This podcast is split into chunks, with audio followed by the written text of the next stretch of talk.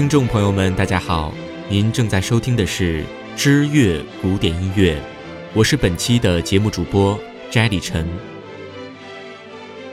德国著名的童话作家霍夫曼的童话故事《胡桃夹子与老鼠王》就发生在圣诞夜的纽伦堡市政厅。这个故事后来被俄罗斯大作曲家柴可夫斯基谱写成芭蕾舞剧《胡桃夹子》而闻名天下。今天我们就来讲一讲，同样像柴可夫斯基一样，与纽伦堡结下了不解之缘的瓦格纳的歌剧《纽伦堡民歌手》。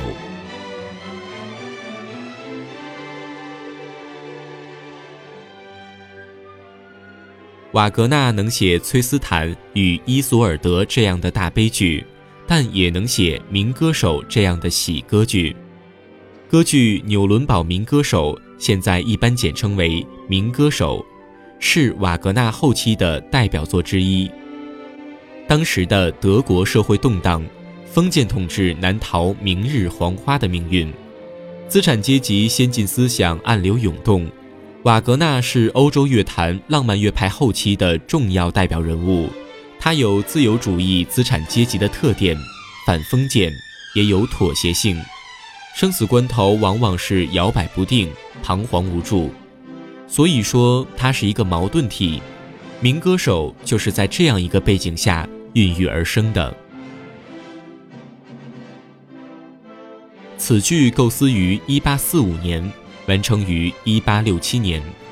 它与瓦格纳其他歌剧作品不同，是唯一一部以社会生活为背景的歌剧。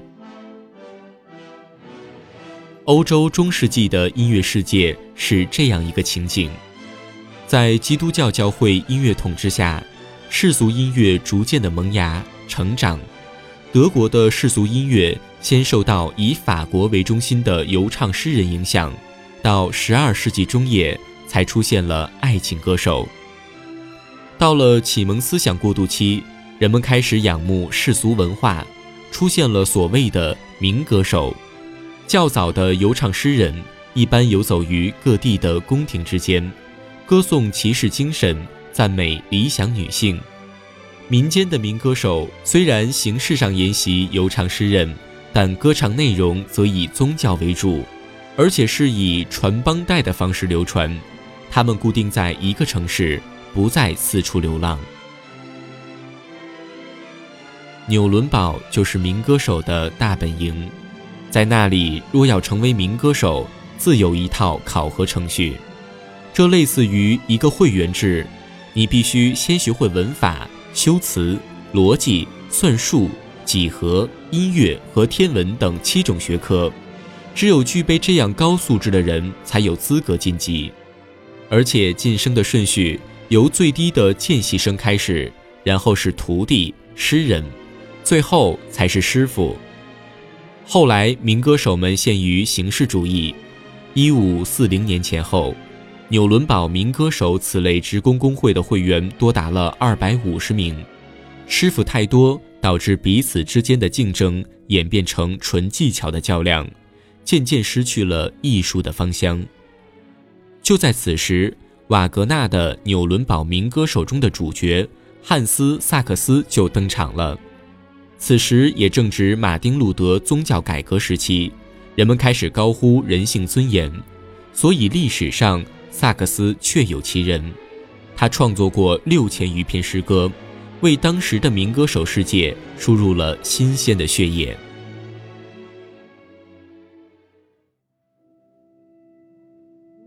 歌剧《纽伦堡民歌手》正是通过对16世纪德国纽伦堡诗歌社的描写。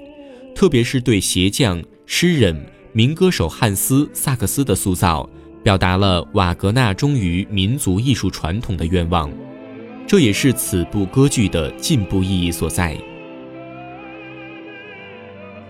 剧情大致是：中世纪时期的德国纽伦堡，骑士施图尔钦格欲赢得金匠女儿艾娃的芳心，决心要参加民歌手歌唱比赛。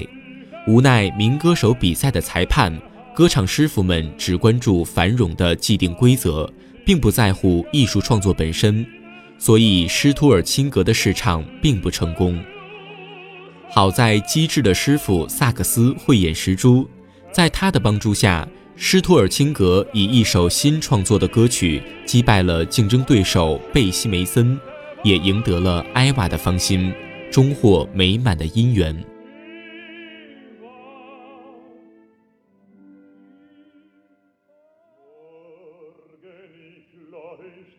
民歌手是一部社会喜剧，有许多的戏剧冲突。老艺术家对于社会、对于记忆，年长者的执着对于年轻女性的吸引，都囊括其中。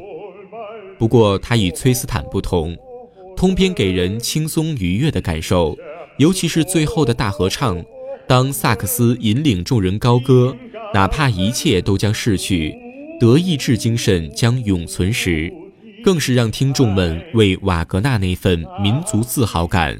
而深深打动。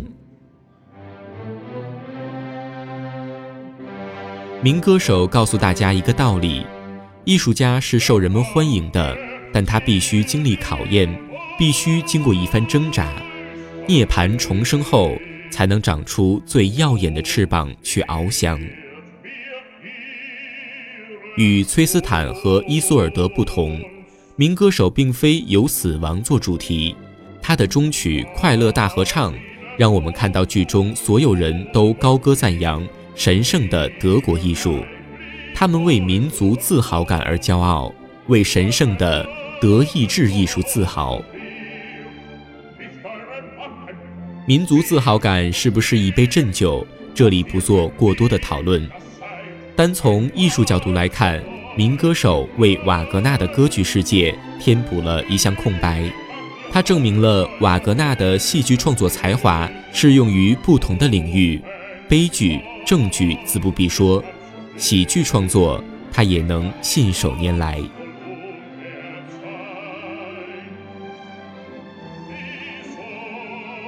以上就是瓦格纳的歌剧《纽伦堡的民歌手》的全部故事内容。